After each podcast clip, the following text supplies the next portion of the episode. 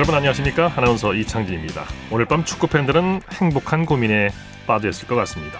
황희찬 선수의 경기를 봐야 할지 아니면 호날두의 경기를 봐야 할지 잠시 11시부터 황희찬 선수가 데뷔전을 앞두고 있습니다.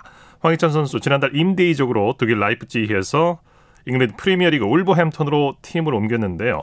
황희찬 선수가 이번 경기에 출전한다면 한국 선수로는 역대 14번째로 프리미어리그 무대를 밟게 됩니다.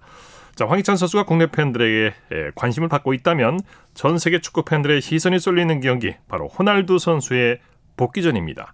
최근에 유벤투스를 떠나서 12년 만에 맨유로 돌아온 호날두 선수가 잠시 후에 뉴캐슬 유나이티드와 홈 경기를 치르게 됩니다. 황희찬 선수의 데뷔전과 호날두의 복귀전 소식 잠시 후 자세히 살펴보겠습니다. 토요일 스포츠 버스 먼저 축구 소식으로 시작합니다. 중앙일보의 박린 기자와 함께합니다. 안녕하세요. 네, 안녕하세요. 네, 잉글랜드 토트넘이 현재 경기를 치르고 있는데 손흥민 선수가 선발 명단에서 제외됐어요. 네, 맞습니다. 토트넘이 오후 8시 반부터 그 크리스탈 팰리스와의 어, 리그 원정 4라운드를 치르고 있는데요. 어, 이번 경기를 앞두고 토트넘의 누누 산토 감독이 어, 손흥민의 몸 상태에 대해서 그 좋지는 않다 이렇게 말을 했는데 예. 어, 결국에 손흥민 선수가 종아리 부상 여파로 어, 출전 명단에서 그 아예 또 제외가 됐습니다. 손흥민 선수가 최근에 대표팀 소집 기간에 종아리를 다친 거죠?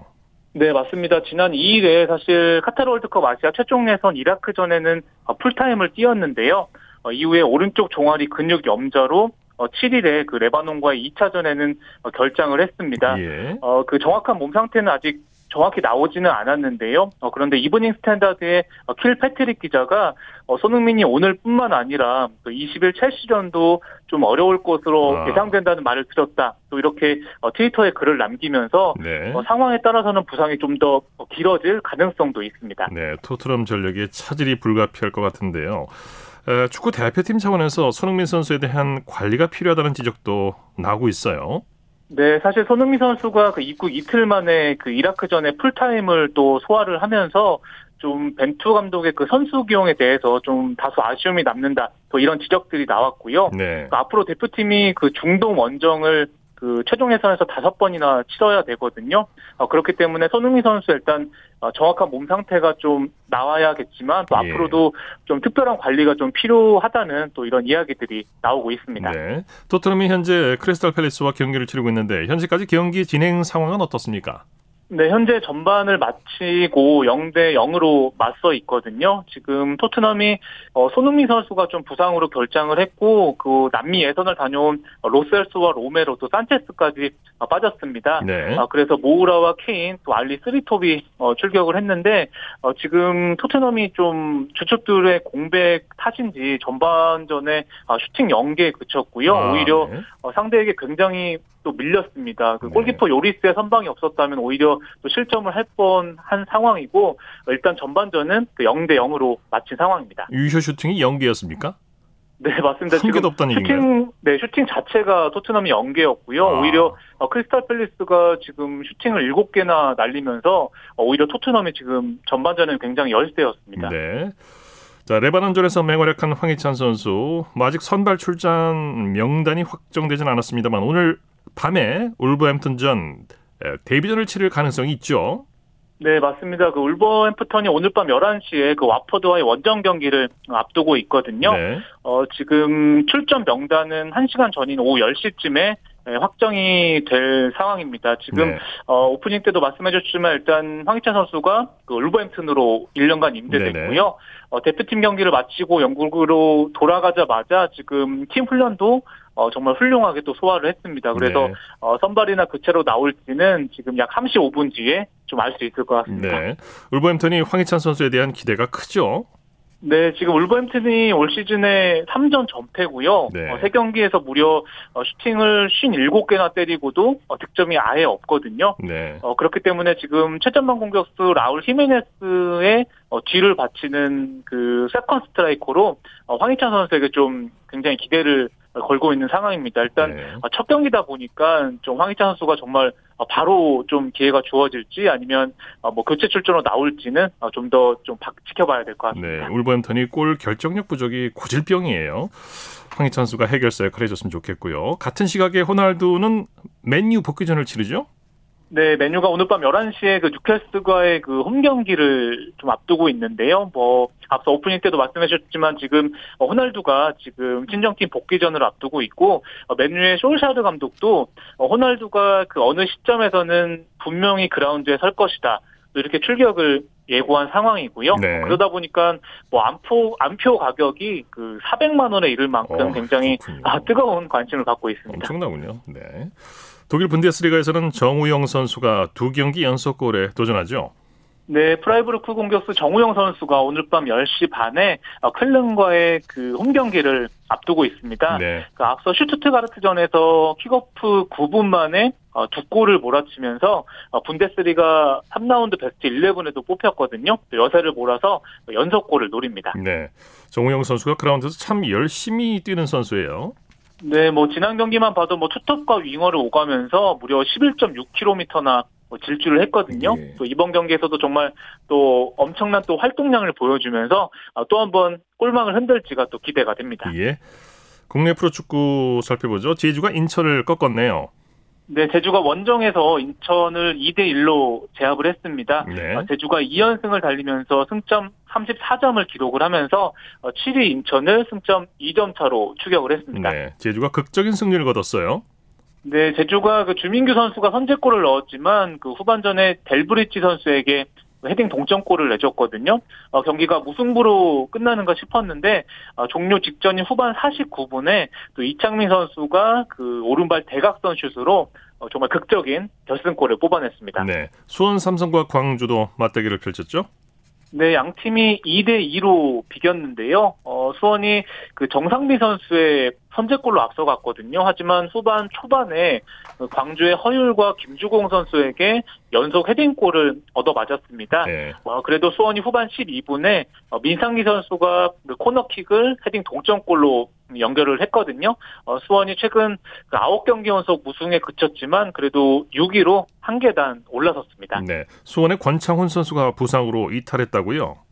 네, 오늘 그 출전 명단에서 제외가 됐는데요. 앞서 어, 권창훈 선수가 그 7일에 그 레바논전에서 정말 어, 멋진 결승골을 터뜨렸는데 어, 경기 후에 그 오른쪽 종아리 근육에 그 미세 파열이 있어서 예. 하주 진단을 받게 되면서 오늘 또 경기에 나서지 못했고요. 여기에 수원은 또 전반 초반에 또 전세진 선수가 또 부상으로 교체 아웃되면서 그 최근에 어, 굉장히 부상으로 정말 그 고생을 하고 있는 상황입니다. 네, 네.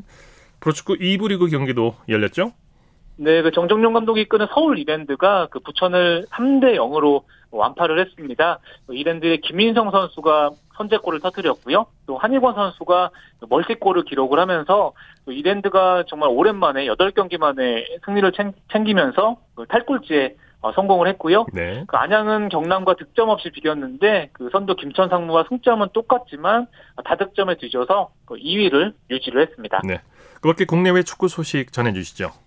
네, 토트넘의 누누 산투 감독이 그 프리미어리그 8월에 감독에 어, 선정이 됐습니다. 어, 산투 감독이 올 시즌 토트넘 지봉을 잡고 어, 개막 후 3연승으로 그 팀을 1위에 올려놓으면서 또 이렇게 어, 이달의 감독에 선임이 됐거든요. 그런데 또 굉장히 주축 선수들이 뭐 손흥민 선수를 비롯해서 네. 또 이탈을 하면서 어, 굉장히 좀 고민이 어, 클것 같습니다. 예. 소식 감사합니다.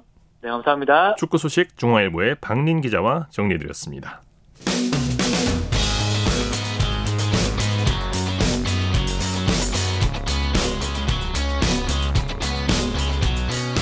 따뜻한 비판이 있습니다. 냉철한 분석이 있습니다. 스포츠 스포츠 토요일 스포츠 스포츠 생방송으로 함께하고 계십니다. 9시 30분 지나고 있습니다. 이어서 한 주간의 해외 스포츠 소식 정리합니다. 월드 스포츠 연합뉴스 영문뉴스부의 유지호 기자와 함께합니다. 안녕하세요. 네, 안녕하세요. 네, 오랜만입니다. 네. 자, US 오픈 테니스 대회 남자 단식 결승에서 조코비치가 그랜드슬램 달성을 노리고 있어요. 네, 그렇습니다. 세계 1위의 조코비치가 오늘 오전 열린 아, US 오픈 남자 단식 4강에서 알렉산더 츠베레프를 세트 스코어 3대 2로 꺾었습니다. 어, 결승전에서는 세계 2위 다닐 메드베데프와 붙는데요. 경기는 한국 시간은 월요일 오전 5시에 시작합니다. 예. 올해 이미 호주 오픈, 프랑스 오픈, 또 윔블던 단식까지 석권한 조코비치가 이번 대회에서 우승하면 어, 1969년 로드 레이버 이후 처음으로 한 해에 네. 4개 메이저 대회를 모두 제패하는 이른바 이 캘린더 그랜드슬램을 달성하는데요. 네. 예, 남자 단식에서 지금까지 세 번밖에 나오지 않은 대기록입니다. 네. 어, 또 조코비치가 이번에 우승하면 역대 메이저 남자 단식 최다 우승 신기록을 세우는데요. 현재는 라파엘 나달, 로저 페더러와 각각 20회 우승으로 공동 1위인데 어, 나달과 페더러는 이번 대회에 나오지 않았습니다. 네. 조코비치의 상대 메드베데프는 이번에 첫 메이저 우승을 노리는 거죠? 네, 2019년 US 오픈과 또 올해 호주 오픈에서 결승에 올랐지만 모두 졌던 선수인데요. 특히 올해 호주 오픈에선 결승에서 조코비치를 상대로 패한 적이 있습니다. 네. 또 전적을 보면 조코비치가 5승 3패로 앞서 있는데요.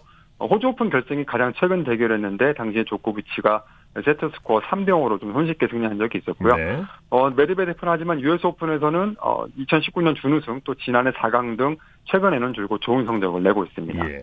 내일 열리는 US 오픈 테니스 여자 단식 결승은 두 깜짝 스타의 맞대결로 기대를 모으고 있어요. 네, 그렇습니다. 19살의 레일라 페르난데스와 18살의 에마 라두카누가 생애 첫 그랜드슬램 대회 우승을 놓고 격돌하는데요. 어, 우리 시간 내일 오전 5시 뉴욕에서 시작을 합니다. 네. 캐나다 출신의 세계 73위 페르난데스는 이번 대회에서 세계 2위, 3위, 5위 선수를 모두 꺾는 파란을 일으키면서 결승까지 갔는데요. 특히 전 US 오픈 우승자인 오사카 나오미와 안젤리크 케르버를 연거푸 제쳤습니다. 어, 라두카누 선수는 태어난 곳은 캐나다지만 두 살 때 영국으로 이민을 가서 현재는 영국 국적인데요. 네. 이 선수가 세계 랭킹 150위인데 이 남녀 단식 메이저 대회 사상 최초로 예선을 거쳐서 결승까지 오르는 기록도 세웠습니다. 어, 두 선수는 주니어 시절 한 차례 붙은 적이 있는데요. 2018년 윔블던 주니어 여자 단식에서 라두카누 선수가 세트 스코어 2대 0, 2대 0으로 승리한 바 있습니다. 네. 이 두 선수의 대결이 성사되면서 각종 기록도 세워졌다고 하죠. 네, 이 1999년 US 오픈 이후에 22년 만에 처음으로 10대 선수들 간의 결승 맞대결이 또 성사가 됐고요. 어, 둘 중에 누가 우승하더라도 1999년 세레나 윌리엄스 이후 22년 만에 이 대회 여자 단식 최연소 우승자가 됩니다.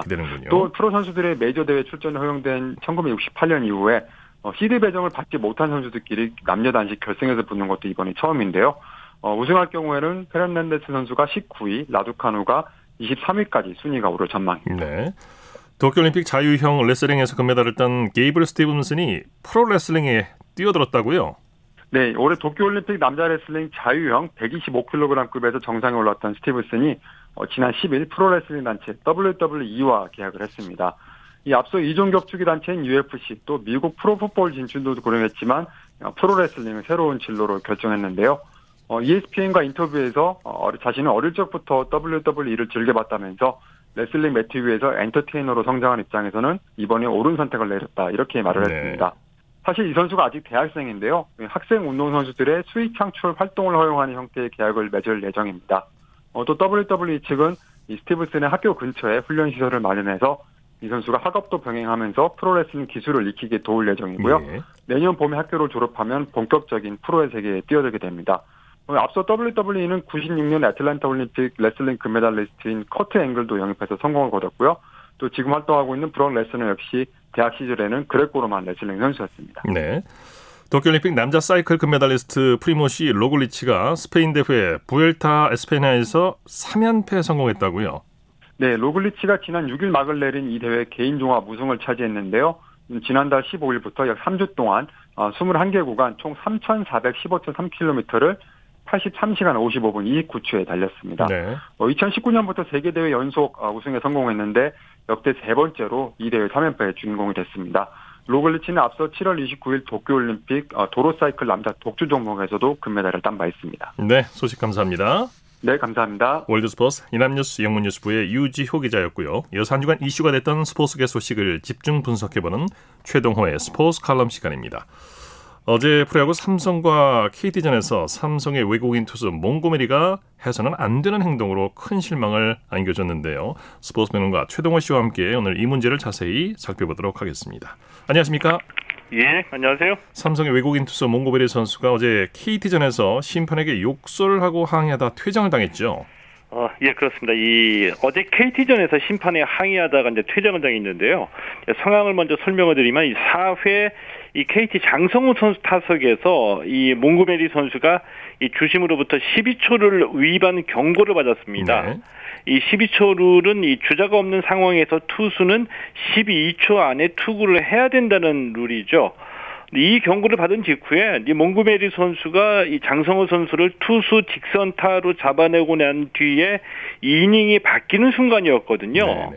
이 몽고메리 선수가 이 더가웃으로 들어갈 때 계속 불만을 쏟아내면서 들어갔는데 이 마지막에 욕설을 한 것이 드러나면서 퇴장이 선언이 됐습니다. 예. 이 더가웃에서 퇴장 소식을 들은 몽고메리 선수가 이 주심장에 뛰쳐나오면서 격하게 항의하는 것을 이 삼성 선수들이 말려서 퇴장 조치를 당했죠. 네. 선수가 주심에게 항의, 항의하는 거는 뭐 가끔씩 발생하는데요. 예. 몽고메리 선수 같은 경우에는 도를 넘은 것 같습니다. 유니폼을 벗어서 던지기도 했고 또 심판에게 로진백을 던지기도 했죠. 아, 예, 이제 바로 이제 그 부분이 좀 문제가 더 될 것 같거든요. 네. 이 선수들 선수들에게 이끌려서 더가웃으로 들어갈 때 이제 몽고메리 선수가 이 삼성 유니폼을 벗어 던졌고요.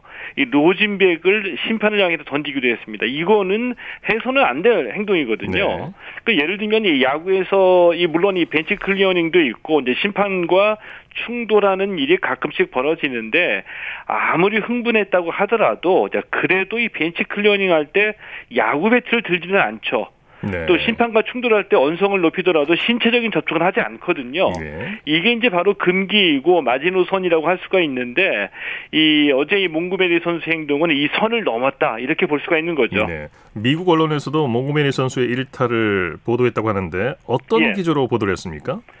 어, 미국의 CBS 스포츠가 이 몽고메리가 징계를 받는다고 가정하면은 이 삼성 라이온즈에게 큰 피해를 입히는 행동이었다라고 어, 몽고메리의 행동이 잘못됐다는 걸 분명히 지적을 했고요. 예.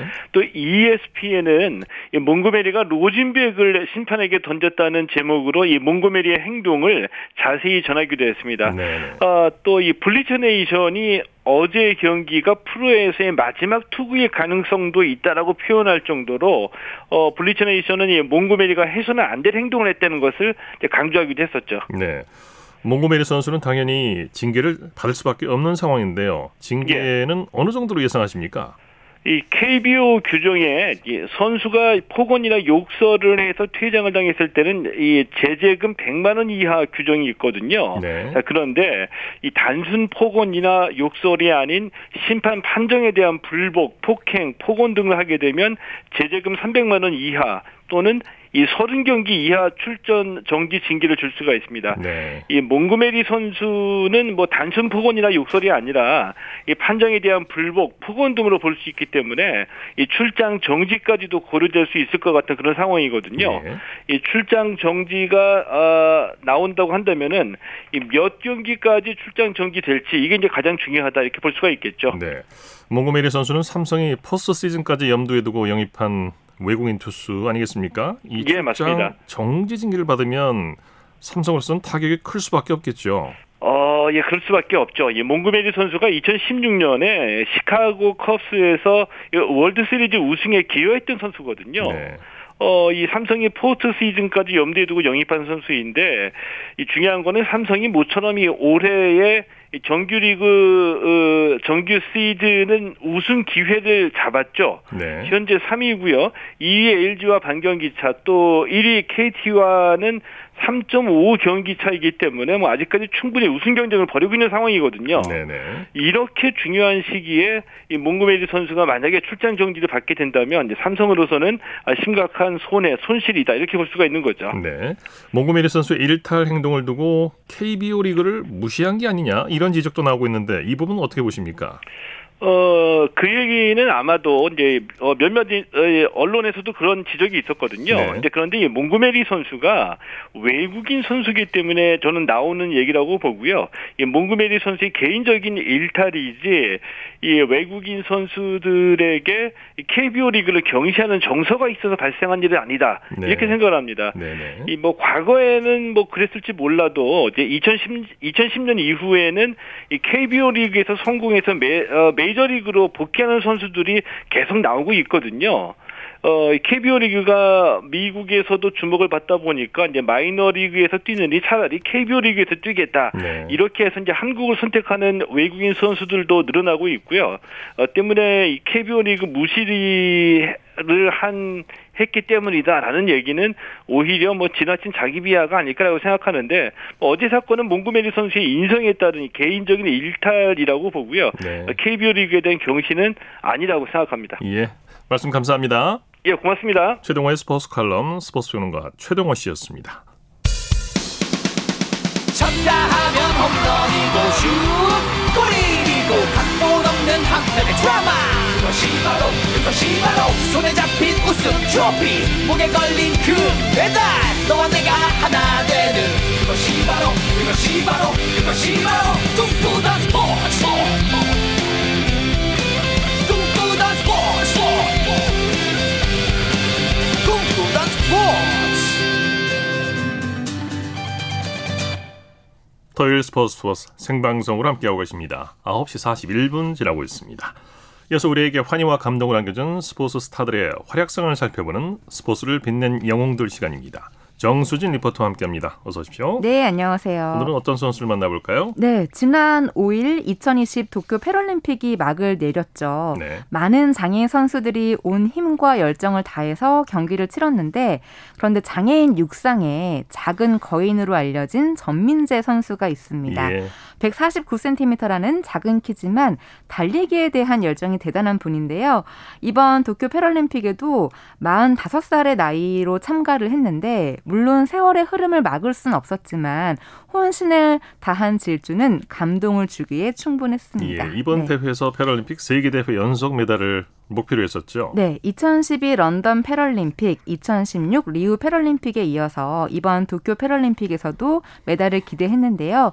아쉽게도 세계 대회 연속 메달 획득에는 실패했습니다. 네. 네. 자, 그러면 전민재 선수에 대해서 자세히 알아볼까요? 네. 77년생인 전민재 선수는 5살 때 뇌염으로 인해서 뇌성마비 장애인이 됐고요. 상반신을 자유롭게 움직일 수 없기 때문에 이 손을 쓰는 게 불편한데 하지만 하반신만큼은 훈련을 통해서 탄탄하게 만들었습니다. 예. 특히 2003년도에 그 체육 선생님의 권유로 육상을 하게 됐는데요. 입문한 지 1년 만에 그 잠재력이 폭발하면서 전국 장애인 체육대회에서는 늘 1인자였고 2006년 아시아 태평양 장애인 경기대회 100m와 200m 동메달을 목에 걸었습니다. 네, 기량이 점점 발전하고 있네요. 네. 2010 광저우 장애인 아시안 게임에서는 100m와 200m에서 은메달을 땄고 드디어 2012 런던 패럴림픽에서도 모두 은메달을 따는 등 세계 세계적인 선수로 이름을 알렸습니다. 그리고 2년 뒤 인천 장애인 아시안 게임 육상 200m에서 당당히 금메달을 목에 걸었는데요. 관련 내용을 2014년 10월 19일 KBS 9시 뉴스에서 들어보시죠. 런던 패럴림픽에서 은메달을 땄던 전민재 선수가 인천 장애인 아시안 게임 육상 200m에서 금메달을 땄습니다. 지체장애 1급인 전 선수는 굽은 손 대신 발을 이용해 소감을 적었는데 감동이 금메달 못지않습니다. 이정화 기자입니다. 경기 전부터 어머니와 아버지는 떨리는 마음으로 출발을 기다립니다. 부모님의 간절한 기도 속에 전민재가 가장 먼저 결승선을 통과합니다. 그토록 하고 싶던 태극기 세리머니로 자신의 첫 국제대회 금메달을 자축합니다. 남들보다 작은 키에 짧은 보폭이지만 오로지 땀과 노력으로 극복해낸 딸이 대견스러워 어머니는 눈물을 흘썽입니다. 금메달 딴 게 너무 감기 감기무량합니다. 지가 노린 것만큼 이렇게 성과를 이뤄줘서 너무 감사하고 뇌성마비 지체 장애로 말을 할 수 없는 전민재는 손가락이 곱아 대신 발가락으로 힘주어 쓴 금메달 소감을 공개해 눈물을 자아냈습니다. 저를 위해 응원해 주신 가족들과 같이 고생한 선수들, 친구들에게 감사 말을 전하고 싶습니다. 못생긴 전민재 선수가. 좌절 속에 한때 자신을 닫았지만 달리기를 통해 세상 밖으로 나선 전민재. 38살의 나이에도 도전을 멈추지 않은 그녀가 100m에서 또 한 번의 감동의 질주를 다짐하고 있습니다. 네, 네 감독의 인간 승리 스토리입니다. 맞습니다. 네. 이 경기 때요 압도적인 실력으로 독주를 하면서 다른 선수들을 앞질렀고요. 그 결과 가장 먼저 결승선을 통과했습니다. 네. 이때 너무 기쁜 나머지 살짝 눈물을 보였는데 이 노력은 배신하지 않는다는 긍정의 힘으로 힘든 시간을 버텼기 때문에 그 금메달을 목에 걸었을 때 기쁨의 눈물을 흘린 게 아닌가 싶어요. 네. 네 그리고 또 2년 뒤에 2016 리우 패럴림픽 200m에서도 은메달을 획득하면서 2회 연속으로 은빛 질주를 했는데요. 2016년 9월 14일 KBS 9시 뉴스에서 그 내용 들어보시죠. 키 149cm 작은 체격의 전민재가 출발 총선과 함께 혼신의 힘을 다해 달리기 시작합니다. 마지막 20m를 남겨놓고 더욱 힘을 낸 전민재는 2위로 결승선을 통과했습니다. 은메달을 확인한 전민재는 두 팔을 번쩍 치켜들었고 발로 쓴 편지를 공개했습니다. 주변에서 너는 못할 거야. 너는 할 수 없어. 너는 메달을 딸 수 없어라고 비아냥거리며 제 꿈을 짓밟는 말들로 제게 상처를 주기도 했습니다. 그럴 때면 혼자 눈물을 삼키면서 나는 할 수 있다고 외치면서 저 자신을 다독이며 훈련했습니다. 전민재는 5살 때 뇌성마비를 앓은 뒤로 몸이 불편해졌지만 육상을 시작하면서 새로운 삶을 찾았습니다. 주위의 시선에도 아랑곳하지 않고 트랙을 달렸고 패럴림픽 2회 연속 은메달이란 값진 성과도 얻었습니다. 1m 70 이상 되는 애들하고 뛰는데 두 발, 세 발 뛸 대신은 두, 다섯 발 뛰어야 됩니다. 꿈은 이루어진다. 꿈은 한번 꿔보자. 149cm에 불과한 이 작은 거인이 던진 메시지는 간단 명료했습니다. 장애는 단지 편견일 뿐이라는 겁니다. 네. 예. 그리고 2018 인도네시아 장애인 아시안 게임에서 2관왕에 올랐는데요. 특히 100m에서는 옆에 있던 선수보다 24살이나 많았음에도 불구하고 압도적인 속력으로 끝까지 1위를 놓치지 않았습니다. 예. 이후에도 달리는 것이 즐겁다라는 마음으로 2020 도쿄 패럴림픽을 위해서 열심히 훈련을 했는데요. 늘 대회 때마다 어머니가 함께 했거든요. 그런데 이번에는 코로나 때문에 어머니가 동행하지 못했습니다. 그래서 2020 도쿄 패럴림픽에서 메달을 따서 어머니에게 걸어드리겠다는 각오를 밝히기도 했는데요. 그 내용은 지난 8월 16일 KBS 9시 뉴스에서 들어보시죠. 부록이 넘은 나이에도 여전히 트레기를 달리는 149cm의 작은 거인 전민재. 5살 때 뇌염을 앓은 뒤로 뇌성마비 장애가 생겼습니다. 그래서 전민재의 곁엔 늘 어머니가 함께 있었습니다. 발로 쓴 금메달 소감 편지로 화제가 된 2014년 인천 아시안 게임에서도 어머니는 감동의 순간을 함께했습니다. 하지만 이번 도쿄 패럴림픽에선 혼자서 외로운 싸움을 이겨내야 합니다. 언제 어디서나 제 손발이 되어 주시는 엄마에게 항상 말로 표현할 수 없을 만큼 감사한 마음이에요. 도쿄올림픽에 엄마도 같이 가시면 좋은데 코로나 때문에 같이 가실 수 없어요. 꼭 이루고 싶은 소망이 있었기에 어머니의 부재는 더욱 아쉽습니다. 올림픽에서 메달 따면 엄마 목에 메달 걸어 드리고 그동안 감사했다고 고생 많으셨다고 꼭 안아주고 싶었는데 이제 열심히 한 만큼 네. 이제 성과만 이루고면 모든 것이 저의 마음이고 부모의 마음이고 다 이제 우리 이제 훈련한 만큼 이루고 엄마가 사랑해. 2회 연속 패럴림픽 은메달을 딴 전민재는 도쿄에서도 육상 100m와 200m에 출전해 메달을 꿈꾸고 있습니다. 한국으로 돌아오는 길이 웃음 가득한 꽃길이길 기대해 봅니다. 네. 네. 아유, 도쿄 음, 네. 도쿄 패럴림픽에서 메달을 따고 웃으면서 한국이 오길 원했지만 100m에서는 마지막으로 결승선을 통과했고요. 200m에서는 4위를 기록하면서 아쉬움의 눈물을 흘렸습니다.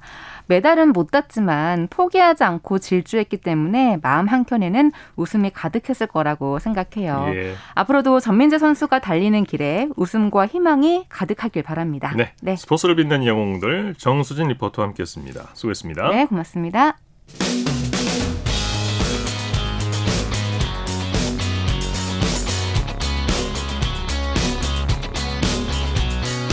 따뜻한 비판이 있습니다. 냉철한 분석이 있습니다. 스포츠 스포츠 이어서 프로야구 소식입니다. 스포츠 서울의 윤세호 기자와 함께합니다. 안녕하세요. 네, 안녕하세요. 오늘은 어느 구장을 다녀오셨습니까? 네, 잠실구장에서 열린 LG와 두산, 두산과 LG의 잠실 더비를 취재했습니다. 예. 어, 비록 뭐 수도권 거리두기 지침에 따라서 무관중으로 경기가 진행이 됐지만 경기 열기는 굉장히 뜨거웠던 잠실구장이었습니다. 자, 아, 취재 다녀오신 잠실구장으로 가보죠. LG와 두산의 잠실 더비가 열렸는데 어느 팀이 웃었습니까? 네, 양 팀이 치열한 접전을 벌였고요. 5대5 무승부로 승패를 가리지는 못했습니다. 네. 그야말로 뭐 극적인 무승부였죠. 그렇습니다. LG가 사실 뭐 0대 5로 계속 끌려갔지만 5회부터 타선이 집중력을 발휘하면서 무승부로 경기를 마쳤습니다. 예. 특히 9회 초 2사 후에 홍창기 선수가 내야 안타 그리고 서건창 선수가 적시 1루타를 치면서 극적, 극적으로 5대5 동점을 만들고 패배를 피한 LG입니다. LG 김윤식 선수가 불명의 신기록을 세웠다고요. 그렇습니다. 선발 투수 김윤식 선수 어, 1회에만 44개의 공을 던졌고요. 어, 6연속 4사구로 4점을 허용했습니다. 몸에 맞는 볼 이후에 5개 연속 볼넷을 범했는데요. 그야말로 뭐 계속 말로 해서 밀어내기 볼넷이 나왔고요. 예. 그러면서 6연속 4사구가 역대 최다 불명예 연속 기록이 됐고요. 5연속 볼넷 또한 최다 타이 기록입니다. 네. 양팀 감독이 그라운드에서 흥분했다고 하는데 무슨 일이 있었습니까? 네, 3회 말에 최동환 선수가 어, 두산 장승현 선수에게 모에 맞는 볼을 보냈습니다. 네. 어, 그러면서 양팀 더것에 좀 신경전이 벌어졌는데요. 3회 말이 끝나고 나서 두산 김태형 감독이 더그아웃을 박차고 나왔고요. LG 류지영 감독도 나오면서 양쪽 사령탑이 이제 그라운드에서 대치하는 장면이 연출됐습니다. 예. 심판진이 중지에 나서면서 상황은 종료가 됐는데요. 그만큼 오늘 경기의 분위기가 굉장히 뜨거웠습니다. 네. 이번에는 수원으로 가보죠. KT와 SSG의 대결. 이 경기도 승부를 가리지 못하고 비겼네요. 그렇습니다. KT와 SSG의 수원 경기도 2대2 무승부로 어, 끝났습니다. KT가 단독 선두를 이어가고 있고요. SSG는 5위에 자리하고 있습니다. 네. 최정 선수가 동점포를 터뜨렸죠? 네, 지금 홈런왕 타이틀을 바라보는 SSG 최정 선수인데요. 오늘 경기에서 8회 초에 극적인 동점 솔로포를 터뜨렸습니다. 네. 이 홈런으로 최정 선수는 시즌 27번째 홈런을 기록했고요. 홈런 부문 단독 1위를 달리고 있습니다. 네. 이뭐 쉽지 않은 경기였는데 SSG의 불펜진이 잘 버텨줬어요. 그렇습니다. SSG 선발 투수 김건우 선수가 3이닝밖에 소화하지 못했지만 뭐 박민호 선수부터 김태훈, 장지훈, 서진용, 김택형까지 5명의 SSG 불펜 투수가 6이닝 2실점을 합작을 했습니다. 네. KT가 사실 오늘 찬스가 많았어요. 그렇습니다. 사실 KT로서는 오늘 무승부도 좀 아쉬울 수밖에 없는 경기였습니다. 네. 특히 1회와 3회 그리고 8회에 말로 찬스를 만들었는데 득점을 올리지 못했어요. 네. 그리고 또 경기 후반 투수 교체에서도 좀 아쉬운 부분이 있으면서 어, 리드를 지키지 못하고 무승부가 됐는데요. KT가 지금 59승째 한참 머물면서 지독한 9수에 시달리고 네. 있습니다. 자, 기아는 NC를 꺾고 5연패 탈출에 성공했네요. 네, 기아가 NC와 광주 홈 경기에서 5대 3으로 승리했고요. 그러면서 5연패에서 탈출했습니다. 네. 최원준과 이창진 선수가 홈런볼을 터뜨렸죠? 네, 기아 최원준 선수는 1회 기선제압을 이끄는 솔로포를 쳤고요. 이창진 선수는 4회에 2점 홈런으로 팀의 5대2 리드를 이끌었습니다. 네. 기아 선발 윤중현 선수가 감격적인 데뷔 첫 승을 거뒀네요. 네, 2018년에 입단하고 이제 오늘 드디어 첫 승에 성공한 윤중현 선수인데요. 오늘 선발 투수로 나와서 5이닝 2실점으로 자기 역할을 다했습니다. 지금 기아가 선발 투수가 굉장히 부족한 상황인데 윤중현 선수가 희망투를 펼쳤습니다. 예. 자, 삼성은 한화를 상대로 역전승을 거뒀네요. 네, 상위권 순위 싸움을 이어가는 삼성이 하나와의 이제 원정 경기에서 5대 4 역전승을 거뒀습니다. 네. 그러면서 삼성은 하나를 상대로 3연승을 달리고 있습니다. 네. 이 경기 역전에 재역전을 거듭했죠. 그렇습니다. 치열한 정말 대전 경기였는데요. 네. 하나가 4회 말에 정훈원 선수와 최재훈 선수의 적시타로 역전을 했는데요. 하지만 삼성이 8회 오재일 선수의 적시타와 또 9회 피렐라 선수의 결승타로 승리를 했습니다. 예. 키움과 롯데 경기는 어떻게 됐습니까? 네, 부산 사직구장에서 열린 키움과 롯데 경기에서는 키움이 최근 살아난 타선을 앞세워서 13대 7로 승리했습니다. 네. 경기 내용 정리해 볼까요? 네, 이정우 선수가 이제 복귀를 하면서 공격력이 살아난 키움인데요. 오늘 이정우 선수 안타 4개를 치면서 2타점을 올렸고요. 어제 좀 아쉬운 실책을 했던 김혜성 선수도 오늘 4안타 3타점으로 맹활약을 했습니다. 어, 키움이 5회부터 7회까지 무려 7점을 뽑으면서 달아났고요. 예. 8회에도 3점, 9회도 2점을 올리며 뜨기, 뜨거운 타격을 앞세워 승리를 했습니다. 점수가 많이 났네요. 이번에는 코리안 메이저리거 어, 소식 살펴보죠. 류현진 선수가 더블헤더 1차전 선발로 변경이 됐네요. 네, 류현진 선수가 내일 볼티모어와의 더블헤더 1차전에서 선발 투수로 나섭니다. 당초 류현진 선수가 더블헤더 2차전 선발 투수로 예고가 됐는데요. 예. 하지만 토론토는 어, 오늘 볼티모어전이 끝나고 류현진 선수를 1차전 선발 투수로 다시 예고를 했습니다. 아무래도 컨디션을 조절하는 차원에서는 경기 시간이 정해져 있는 1차전이 2차전보다는 좀 유리한데요. 예. 이런 부분에서 류현진 선수를 좀 배려한 게 아닌가 싶고요. 어, 올- 올해 류현진 선수가 볼티모어를 상대로 4경기에서 3승을 거뒀습니다. 어, 그만큼 좀 볼티모어전 좋은 기억이 많은데요. 내일 만약에 류현진 선수가 승리를 거두면은 14승으로 아메리칸 리그 다승 부문 공동 선두로 올라섭니다. 네. 토론토의 포스트 시즌 진출 가능성에 대한 얘기가 나오고 있는데 어떻게 보십니까? 네, 많이 지금 확률이 높아졌습니다. 예. 어, 사실 뭐 오늘 토론토가 볼티모어에게 졌지만 이전 양키스전까지 무려 8연승을 질주했거든요. 그러면서 와일드카드로 포스트전 진출 가능성도 굉장히 높아졌습니다. 예. 현재 와일드카드 2위인 양키스의 반경기 차이로 추격을 하고 있는데요. 2년 연속 포스트전 진출을 바라보는 토론토입니다. 네. 최지만 선수가 맹활약했는데 팀 패배로 빛이 발했네요. 네, 템파베이 최지만 선수 오늘 디트로이트와 경기에 7회 초 말로 찬스에서 대타로 나왔는데요. 어, 멋지게 3타점 2루타를 장렬을 했습니다. 어, 템파베이는 최지만 선수의 적시타로 4대 3으로 역전을 했는데요. 네. 하지만 이후 불펜진이 무너지면서 4대 10으로 어, 패배를 당하고 말았습니다. 네. 자, 소식 감사합니다.